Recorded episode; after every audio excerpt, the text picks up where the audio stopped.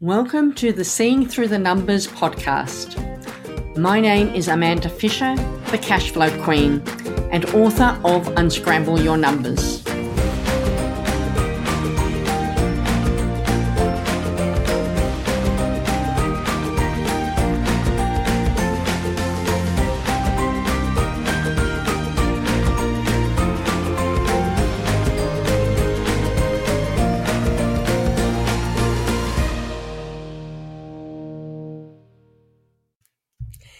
Hello and welcome. Today I want to talk about thinking differently to get different results. You see, sometimes it's not about doing the same as everybody else. I recently saw a post from someone asking about cash flow. It was about what do I do um, I, I've got these big corporate clients, we're service business, we're paying our staff weekly, but by the time we get to the end of the month and bill the client, and then they pay 30 days, sounded like they were doing well, to be honest, to get paid 30 days from a big corporate. Maybe those uh, that uh, change that's been made to make big corporates, you know, fess up to paying little guys within 30 days is having a difference. But be that as it may, their challenge was that they were still paying these weekly wages for, you know, up to eight weeks before they got the money in. And that was causing them some cash flow problems. Not surprising. Two things from that. First of all, they've either started the business without sufficient funding in the business to cover for that. And that's why doing cash flow projections and budgets is so, so important because then you can see how you're tracking and where there's going to be an issue. First thing. Second thing, somebody suggested a bank overdraft. And yes, definitely, that's an option. But yeah, again, it's interest. And a few people were suggesting changing the way he invoices. He, she, I'm not sure. Changing the way that business invoice their bigger corporate clients. And the response from the person was, oh, no, we can't do it. They're big corporates and, you know, we don't want to rock the boat because we don't want to lose the business.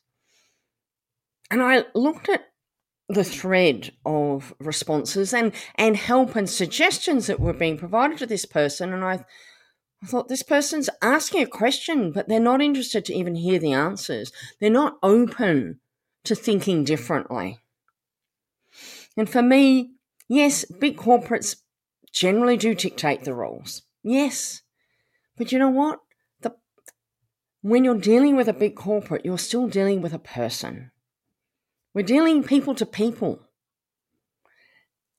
And I think there's an opportunity for that business to approach their clients, the people they're dealing with, and have a very frank and honest conversation around the fact that presumably those companies are happy with their service, I mean, that is an important factor in it.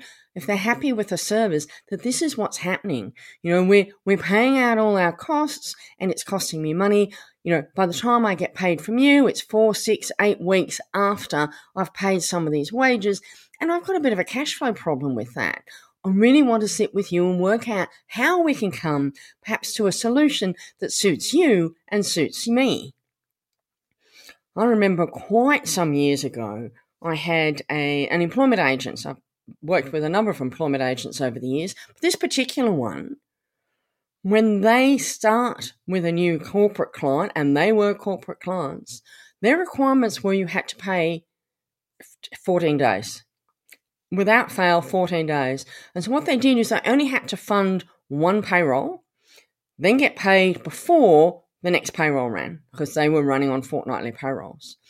So they didn't have to have a big overdraft or they didn't have to have a lot of money sitting in that bank account in order to fund the wages and make sure they were paid. Now, employment agencies are different to providing services. I understand that. But I think, you know, there's the opportunity to sit down with corporates and say, hey, this is the situation. We want to continue working for you. We love working for you. We hope, you know, we hope that you appreciate the value we're giving and the service we're providing and everything about it. But what we'd really like to have is a month's worth of income as a deposit. So it's a deposit that we're holding. When you terminate our services at the end, that will go towards our final bill and then there'll just be a wash up. So kind of paying a month in advance and then you've got some money there. Some will, some won't. But, you know, it's about thinking differently. It's about thinking and being open to suggestions and having those open and honest conversations with your clients. Doesn't matter whether they're big corporates or not. Because I tell you what, big corporates do generally pay end of month after the month of the invoice. Yes, that is standard. But I tell you what, they also have a mid payment, mid month payment run as well. And some of them will have weekly payment runs for some things. You just need to get yourself on that list. Because they don't all pay everything at the end of the month. But they just don't. I'm dealing with a big corporate, one of my clients. Yes, they do a big, big payment run at the end of the month. But I tell you what, they do one around the 7th or 8th because there's some bills that have to be paid on the 7th of each month, like payroll tax, for example. And then they have a mid payment run will payment run around the 21st because you know what? They have PAYG withholding monthly that's due on the 21st each month. So, you know, it's not that they only pay at the end of the month. There are some bills that have to be paid on different dates, and they do do payment runs. The, the secret is getting yourself onto that list and having that conversation around the importance of doing that and perhaps talking to not only the people you're dealing with, but ask who's in the accounts department that you could talk to and talk to them about what could you do? How can we change things to make things different so that you get paid more quickly? Most people are quite understanding. If they're stuck and they're stuck and they're not going to change, okay, then start thinking it again differently.